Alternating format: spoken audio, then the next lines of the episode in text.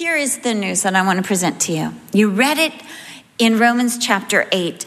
There is therefore no condemnation, no condemnation, none, not one sliver of condemnation, no remainder of condemnation.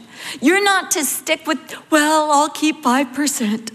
No, no condemnation whatever to those who are in Christ Jesus. If this doesn't thrill you, if this doesn't get you excited, if you read that and go, okay, then something's wrong. This should thrill you. If it doesn't, then you don't realize what condemnation is and what it means. You don't know how bad off you really were, what danger, what peril you were in. Or you've never felt the full brunt of your sinful heart. So, what is condemnation? To declare to be reprehensible, reprehensible, wrong, or evil, usually after weighing evidence and without reservation. It's when the jury comes and says, guilty of all charges, guilty. It is to judge as being unfit for use or consumption. You know, when a food is condemned, you don't touch it. It is to be under the penalty or the sentence of the court, which is death. Now, as Paul has been going through this Gospel of Romans, he has proved that all men, all men are under condemnation. In Romans 1, he told us that the obvious sinner is under condemnation. Now, we can kind of get that. You can look at some people and go, man, you are so condemned. You know, and it's just. But he also tells us in Romans 2 that the upright and moral person is condemned because he's not upright enough, he's not moral enough. And inside his heart, he's not moral, it's a facade. Then he tells us too in Romans 2 and 3 that the religious person is condemned because he is seeking acceptance by his religiosity, by his outwardness, and not with his heart. And even religion, the best I can do, cannot get me the righteousness that satisfies the righteous requirement of the law. We're told in Romans 3 23 that all have sinned and come short of the glory of God. No one has reached the righteous requirement of the law but Jesus Christ. You know, Paul recognized that we needed to feel the deficit before we would appreciate the gift. Isn't that how we are? I mean, I never appreciate food like when I'm on a diet that's when I'm like, you know, I want food. Or I never appreciate warmth until I'm cold. And I never appreciate cold until I'm hot. You know how that is? We just go through life like, yeah, entitled, I'm entitled, I'm entitled. Like all these things come naturally. And sometimes we need to feel the deficit. We need to feel where we really are before we'll appreciate the gift.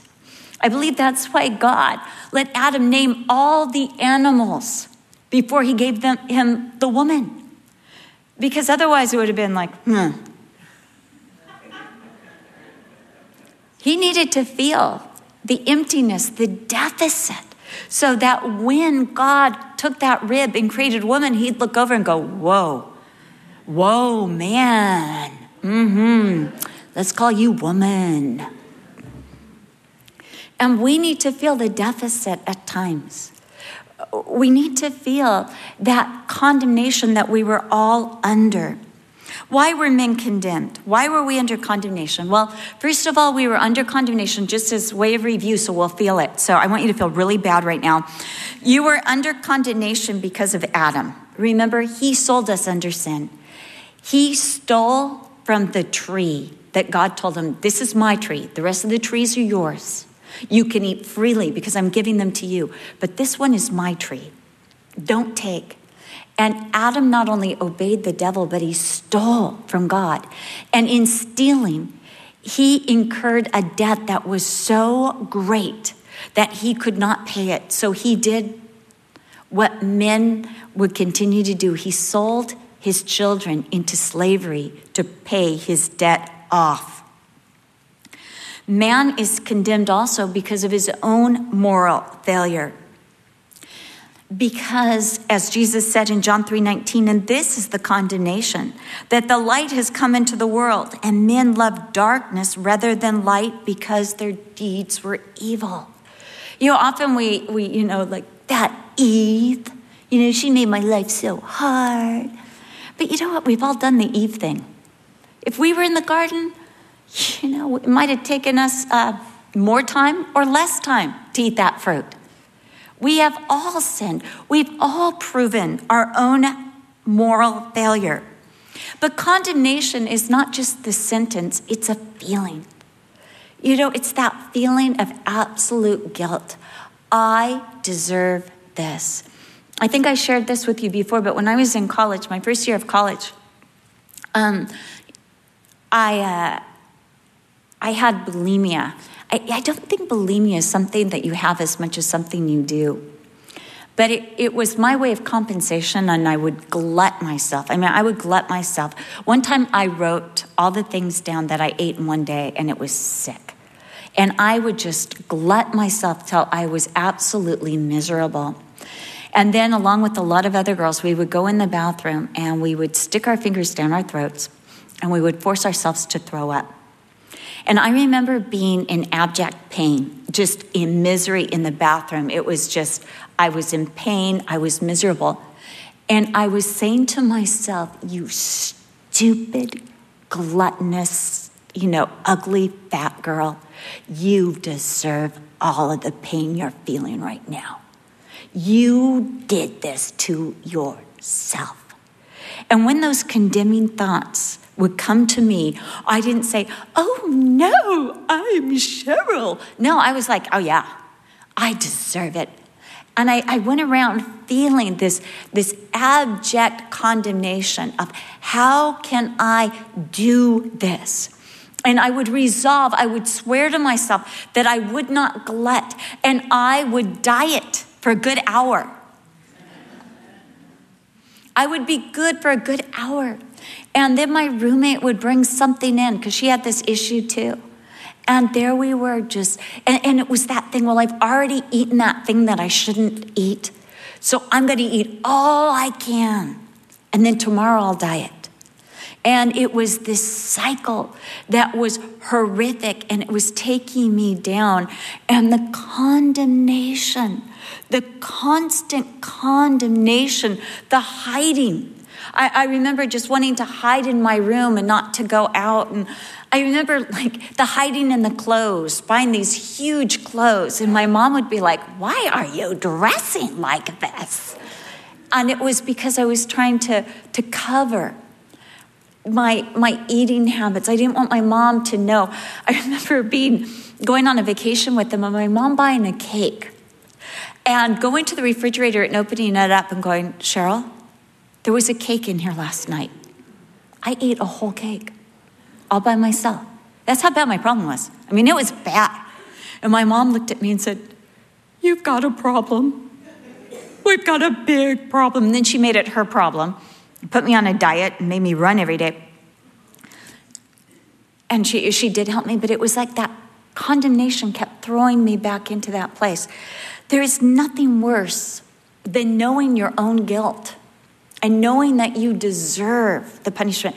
You know, we deserve every accusation of the devil.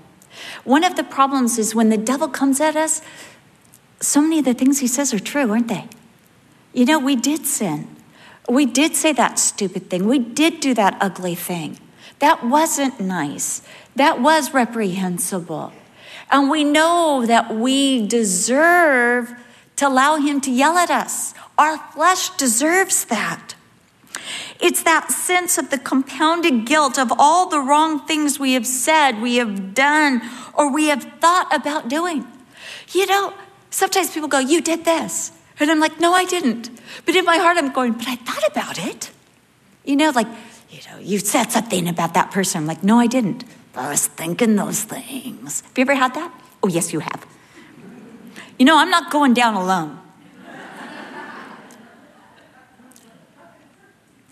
Every person is who is living is guilty before God. As it says in Romans 3:10 and he's quoting Psalm 5, 5 9, there is none righteous, no not one. Isaiah 53 6, all we like sheep have gone astray, and the Lord has laid on him the iniquity of us all. We were totally incapable of saving ourselves. You know, there are those who believe their good works can outweigh their bad works. Well, they can't. We have so many more bad works than we have good works. It's like, you know, 100 to 1. Well, there's one good work, but there's these 100 things that you did wrong that that one good work can't make up for it. The scale is so off. The law couldn't save us. The law couldn't save it because we couldn't keep the law. It was weak because we're weak. We were in the prison of our own sins. We were dead in our trespasses and sins. And we walked according to the course of this world, according to the prince of the power of the air, the spirit who now works in the sons of disobedience. So we were condemned outwardly, we were condemned inwardly. We were condemned corporately and individually, among whom also we all once conducted ourselves in the lusts of the flesh fulfilling the desires of the flesh and of the mind, and were by nature children of wrath, just as the others. This was our condition. And until we realize our former condition, that we deserved condemnation, that we were under condemnation, and we feel that shame of that condemnation and the hopelessness of escaping that condemnation, we will not really thrill at the glorious truth that there is therefore no condemnation, no shred, no iota of condemnation, not because we deserve it, but because He took our full sentence. Jesus took every bit of the condemnation we deserved. He took the condemnation for my gluttony. He took the condemnation for my condemnation, for all the mean things I said to myself. He took it all. This amazing truth that there is therefore now no condemnation to those who are in Christ Jesus should thrill you, should absolutely get you so excited. You were thoroughly evil. Your thoughts apart from Christ were heading downward. You were deluded into thinking you could live a good enough life. Deluded people never realize how in trouble they are. You ask an addict, Are you okay? I'm fine. Leave me alone. This is my problem, not yours. I'm going to be fine. I can help myself. And they don't realize that they're on a slow road to suicide. You could never atone or pay for your own sins. Your debt was greater than you realized. But when you get a clear picture of that, when you're aware of your true nature and the unsavory thoughts that you have entertained, the ugly words you have spoken, the bad things you have done, and the good things you haven't done, the natural reaction at there is therefore no more condemnation to those who are in Christ Jesus is to be absolutely thrilled. I am off the hook. I am. Thank you. I am saved. I I'm all right. It is well. It is well between God and I. There's nothing blocking me from a relationship with God, my Father. Nothing. The gospel tells you that you are more wicked and vile than you ever imagined. All of you. Wicked, vile, more than you ever want to think about yourself. But at the same time, you are more loved, more affirmed, and more wanted than you could ever dream because of Jesus. Because of Jesus. This truth, when you understand it, it literally changes everything. It changes the way you look at yourself. It changes the way you look at others. It changes the way you feel about the world, even, and how you live. In Romans 8, 1 through 17, Paul begins to explore the ramifications of what this phrase, there is therefore no more condemnation to those who are in Christ Jesus, means. And he begins with what it means externally, what has been done for us. He moves then to what it means internally, what is now going on within our minds and our hearts. And then he goes on to explain what this means eternally, forever and ever and ever, from this day forward, what this means. Let's begin with externally Romans 8 1 through 4. It means that I no longer walk according to the flesh, but according to the Spirit. It means that I am free from the law that condemned me. I was under the law of sin and death. That was the former law I lived under. And it's a very simple law you sin, you die. That's it. You sin, you die. All sin leads to death. That's the law.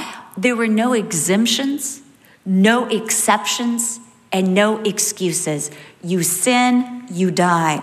As it said in Romans 6:23, the wages of sin is death. That's it. No excuses, no exemptions. But Jesus applied a greater law to us. And that law is the law of the Spirit of life in Christ Jesus. He brought out the greater law the greatest law. This law states that if a righteous man fulfills the righteous requirement of the law, he is free to apply his righteousness to another. And that's what Jesus has done for us. He has lived the righteous life we could not live.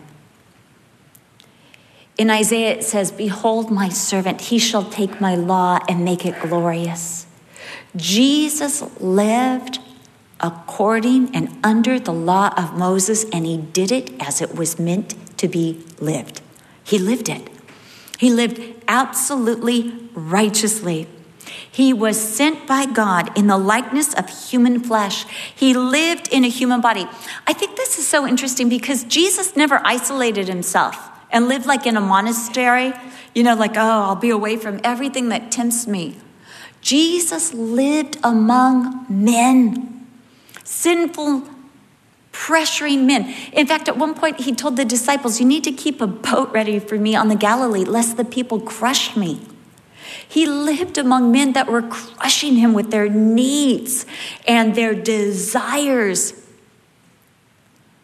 He lived, and yet he maintained, he retained his righteousness. He lived in a body subject to the same weaknesses as our own, and yet he never sinned in thought, in word, or deed. He fulfilled every righteous requirement of the law for us. He neither committed any wrong, but he never omitted any right. He was absolutely righteous. He never committed sin, but he also always did what was right. And by his righteous life, dying on the cross, when death had no hold on him, had no right to him, because death's only power is because of sin. Death's only rights are because of sin. Death can only put those who have sinned to death. It had no grip on Jesus. So, what happened? Sin sinned. Sin committed sin when it put the righteous Jesus on the cross, and the curse was undone. And the law of life in Christ Jesus was brought to light because he is life. And he is light, and in him is no darkness at all. There was no cause for death in him. Death had no right to him. And so when he gave himself willingly to death, death was undone and sin was condemned. Sin became condemned that we might not be condemned, that we might have the righteousness of Jesus Christ applied to us. What else took place? He took the wrath of God, the penalty against sin for us. In Matthew 23 27, Jesus looks over Jerusalem and he says, Oh, Jerusalem, Jerusalem, one who kills the prophets and stones the ones sent to her. How often I wanted to gather your children together as a hen gathers her chicks under her wings, but you were not willing. Eh, eh, eh, think about this picture. Jesus spreads out his wings. J. Vernon McGee tells the story of, of being at a farmer's house, and this chicken began to cluck. I can't cluck, but it clucked. And, and the chicks, recognizing her clucking, they all went to her and she spread out her wings and she put them out because there was a hawk overhead. And the hawk wanted the chicks, and instead it attacked the mother hen. But the chicks were protected under the mother hen as the mother hen took the wrath of the hawk upon herself in order to protect her chicks. So Jesus took the wrath of God against sin and covered us with his wings. This was his desire to take our punishment, to take our condemnation. That those in Christ Jesus, those under the wings would not feel the talons of the hawk. That the hawk could not take us, but we are safe in Jesus Christ. Remember that story in Exodus where the lamb had to be sacrificed and the blood was put on the lintel of the door? And only those in that house were safe from death.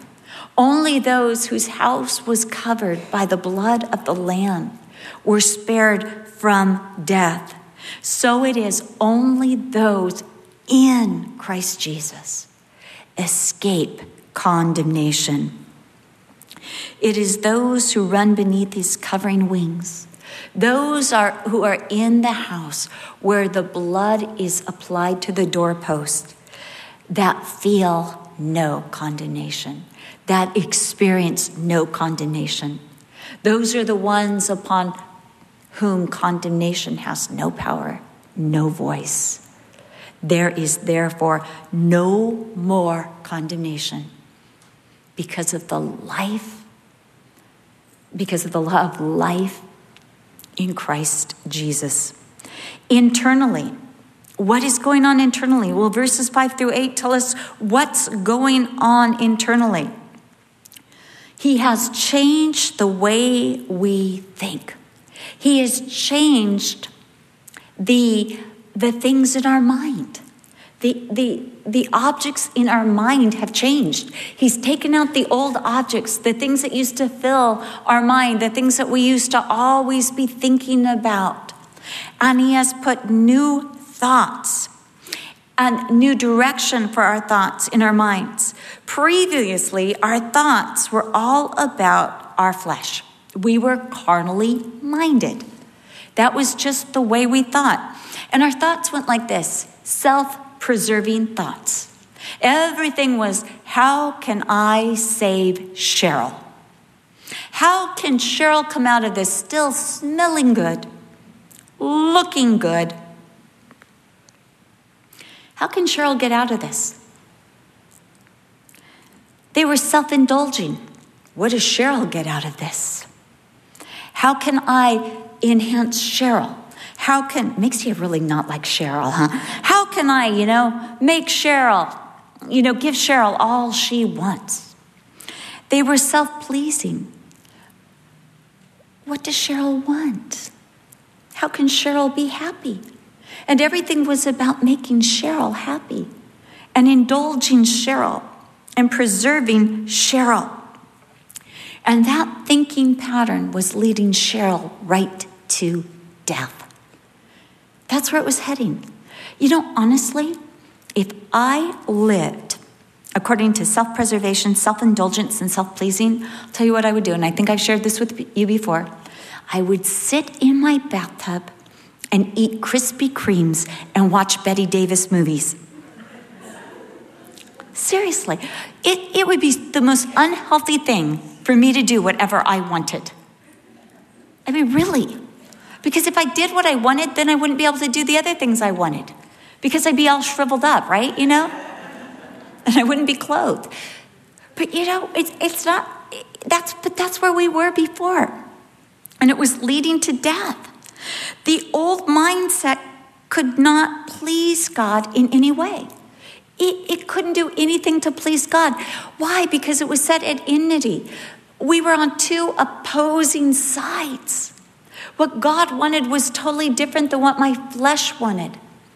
And we were going different directions. God wanted His will done in my life, and I wanted Cheryl's will done in my life. And they were opposing.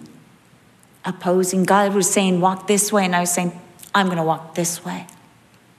You know, I would say warm, he'd, I'd say, he'd say warm, and I'd say cold. We were on opposite sides. And we're told not only were we at enmity against God, we were at war with God, we were not subject to the laws of God. You know, there was nothing putting us under what God really wanted. We were free to disobey before and just to do whatever we wanted. And we couldn't be subject to the law of God. Even when we tried to do the law of God, it was impossible. It wasn't just that we were unwilling, but we were incapable. We just couldn't do it. Even when we recognized that the law was just and righteous, we still couldn't do it. Even if we willed to do it, even if we wanted to do it, we couldn't do it before because we were not in Christ. Now, by the removal of condemnation in Christ Jesus, our thoughts have changed. We have spiritual thoughts, as it says. Those who live according to the Spirit are led by the Spirit. We're now thinking about the things that the Spirit puts into our heart and mind. It's the removal of condemnation and the indwelling of the Holy Spirit. The old tenants have moved out. And the new tenant, the Holy Spirit, the Spirit of life, has moved in. And so now we think about things like who God is, what God has done for us, the promises of God, how we can live for God, how we can bless God, not our flesh. It, it's no longer when we look at a situation, well, I want to do this. It's, Lord, what do you want me to do? We're now seeking His direction. Lord, what do you have for me? How we think has changed. It's not only what we think about has changed, but how we think has changed. Our old thoughts were guided by self centered motives, but our new thoughts are guarded, guided by the Spirit because the Spirit of God dwells in us. He lives in us. It's no longer seeking God outside, trying to find Him and what he wants, but the Spirit Himself lives in us and speaks to us and leads us. So when we start in the wrong direction, uh, uh, uh, uh, uh, you don't want to go that way. I don't? No, that's not the way of life. It's not? No. Don't you want life? Yeah. Don't you want your Abba Daddy? Yeah. He dwells in us. The direction of our thoughts is changed. Verse 6 we no longer have thoughts that lead to death, slow suicide, bathtubs, Bette Davis, Krispy Kremes, but we have thoughts that lead to life, abundant life, greater life, and thoughts that lead to peace, rest, rest. You know, condemnation. When you know you're guilty, isn't it the worst? Like when you know you should apologize to your husband and you can't. Not like I went through that this week at all. I mean, there was this one night, and the Lord's like, You could apologize. I'm like, I want him to. The Lord's like, Yes, but you could. I know. But then I feel like I'd have to think something up.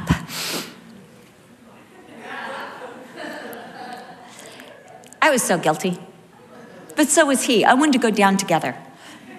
You know, you apologize, I'll apologize. And we just sat there, like, a, same room, not apologizing. That's what we did. And I'm thinking, we have to speak at the couples retreat. He really needs to apologize.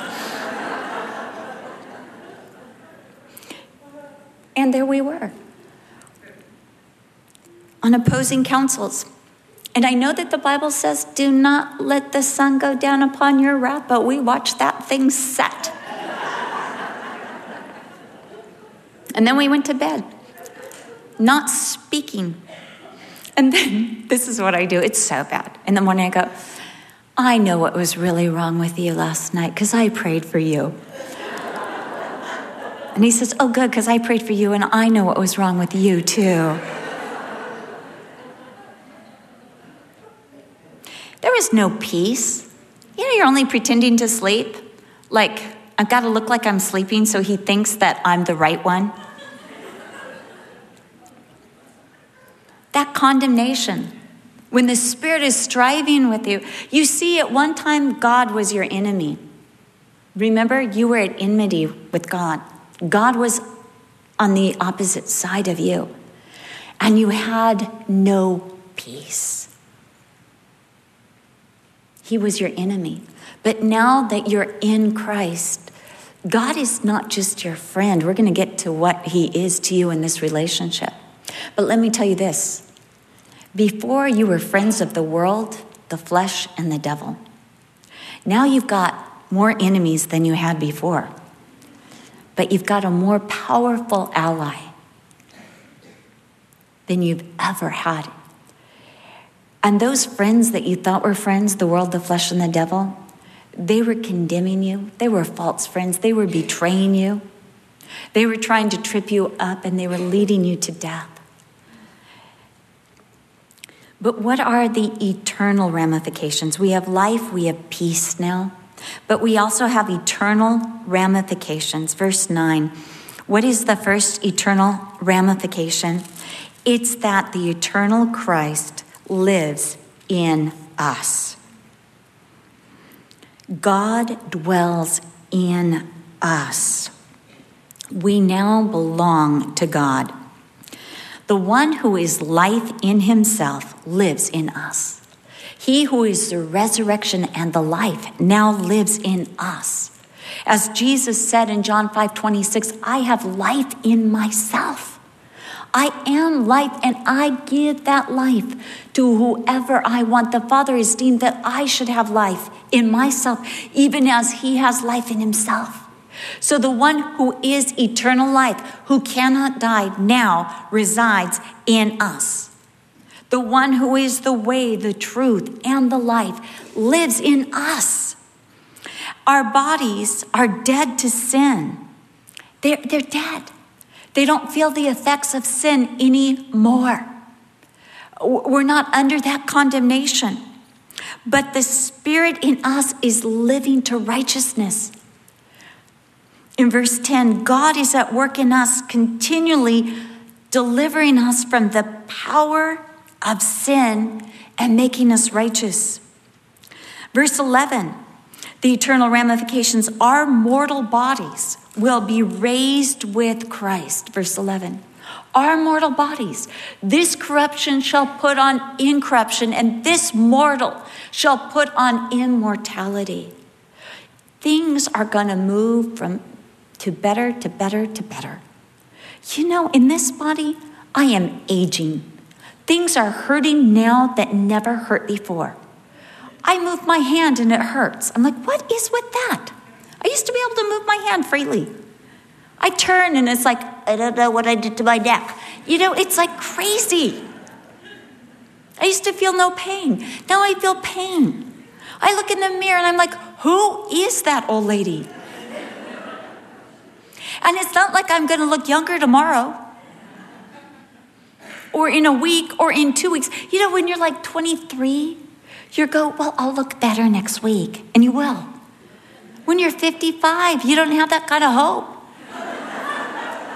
You're going to be, you're like, next week I'll be like a week older. Those lines will be a little deeper. You know, the, I, I used to wear scotch tape across here at night just to get rid of those frown lines, you know, thinking, you know, in my sleep I'm frowning. You know, I just gave up. They, they want to be on my head. They, they like their placement. They're like, let us alone. We feel more comfortable this way. So I'm, I'm just leaving them there. I'm not, I'm not striving with the scotch tape. Besides that, I'd always find it on my pillow anyway. And then sometimes I'd forget I had it on and answer the door. There were all sorts of stories about my scotch tape. But you know what? If I looked in the mirror and thought, this is it, this is all there is, I'll never be younger, I'll only get older, I'm just gonna go from more pain to more pain to more pain, and then I die, oh, that's wonderful news. But when I look in the mirror and say, temporary, this is just temporary, because this mortal is gonna put on immortality, and this corruption will put on incorruption. And I'm being transformed from glory to glory into the image of Christ. It's okay. It's okay because I have eternity.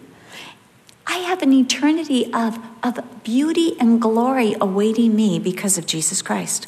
My mortal body is going to put on immortality. But if the spirit of him who raised Jesus from the dead dwells in you, he who raised Christ from the dead will also give life to your mortal bodies through his spirit who dwells in you. What does that mean? It means that death becomes a porthole, a doorway into glory, greater life than we've ever known, an abundance of everything. At his right hand are pleasures forevermore and joy in his presence according to verse 12, we've now become debtors to live in the Spirit. We don't owe sin anything, we don't owe the devil anything. We owe the Spirit of God everything. We owe God our life. I, I, was thinking this week, I was reading in Mark where they give Jesus the coin and they're saying, like, I mean, they say to Jesus, To whom should we pay taxes? Hoping to ensnare him. And he says, Give me a coin. And he looks at it and he says, Whose inscription? Whose image is that? And they're like, Caesar's. And he says, Give to Caesar the things that belong to Caesar and to God the things that belong to God. You see, we used to belong to Caesar because we worship money. We used to belong to the devil. We used to belong to our flesh. We were under that. And we owed Caesar his due. But now God's image is, is, is being inscribed on us, his signature. And now we owe to God what is God's. He has paid for us. And now we owe God everything. Our debt to sin is erased, and our new debt is to live in the Spirit, verse 13. And so we are able to put the deeds of the body to death. We are able to say no to sin. Verse 14. We are now led by the Spirit. The Spirit is now directing us. Yes, sometimes we go, um, I can't believe I did that. I can't believe you didn't do it a thousand times. God let you do it so you know that you have the propensity to do it. But the other thousand times He kept you from it. You see, the Spirit is keeping us from so much. He's leading us, He's directing us. And so we can just be led by the Spirit. And this is the best news of all 15 through 17. We have become adopted children of God. We are now in a close relationship and association with God, whereby we call Abba Father. That word Abba is the Aramaic word daddy. It speaks of the most intimate relationship that is possible between a child and their father. That's what we have. You see, if we say, Oh, I don't have any condemnation, I'm forgiven of sins, we're missing something. Because Jesus didn't come just to forgive us of our sins, just to release us from a debt. He came to bring us into a relationship with the Father. He came to restore what was lost in the garden, that close fellowship. Because from the beginning, God created us for His pleasure, that we might have fellowship with Him. But sin marred that fellowship, and condemnation followed sin. And we had this great blockage between us and God our Father. But Jesus came and he dealt with everything that was in the way of God blessing, God touching, God becoming our Father. So it's about relationship. It's about God drawing you into the most intimate relationship possible that of father to son. Why does it use the word son? I'm a girl. I'm a girl. my um, grandson, Ryder, when he was in kindergarten, he, he had this friend named Michael, and Michael had this curly, long hair. And, you know, that was his number one friend. And he said, But mom, I don't know if he's a girl or a boy. and Kristen said, Ryder, he's a boy. His name is Michael. Ryder was like, I don't know, mom. He's got long hair and he's pretty. so one day, you know, Michael had hugged Ryder goodbye in kindergarten. Michael was walking off, and Ryder turned and said, Michael! Michael turns around and goes, Are you a boy or a girl? Really loudly. And Michael looked at Ryder and said, Ryder, I'm a boy. So, why does the Lord, why does the Spirit, why does the Word of God say son? Because in the Roman times, it was a son that inherited. You see, you could be a biological son, but not the heir, not the adopted son.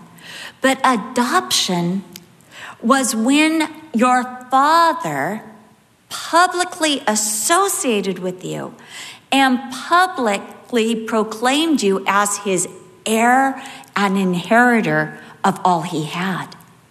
So, when the Bible is talking about son, it's not so much talking about a gender, it is talking about the position that we as believers now hold before God. We are benefactors now of his favor, benefactors of his wealth, benefactors of his blessing, as it says, we are joint heirs with Jesus. You see, Jesus lived the righteous life we should live.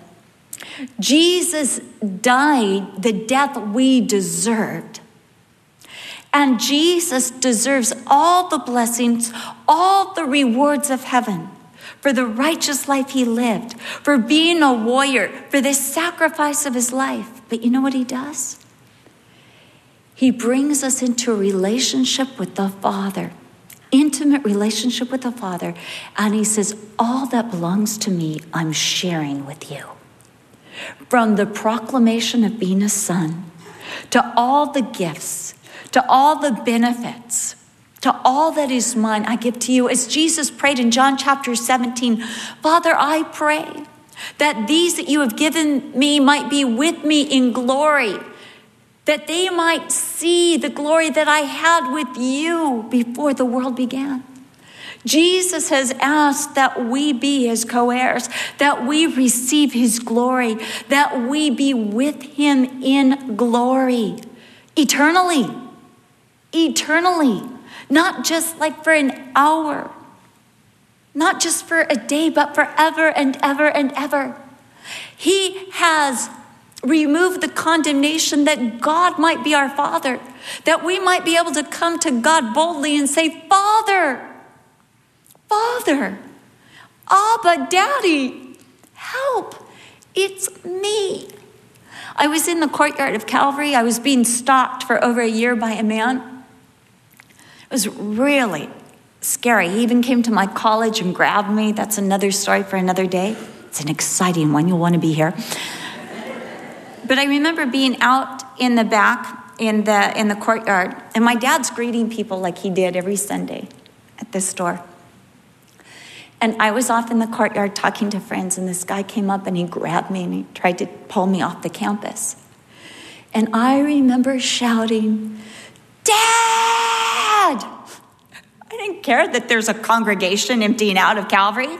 I'm being grabbed. And with all the chatter and with all the voices going on, my dad turned. He heard me. And he looked right at me. And that guy took off. My dad heard me. My dad saw me. Later on, he even threatened the guy that he'd tear him limb from limb if he ever touched me again. And then he told him I was getting married to a Golden Gloves boxer.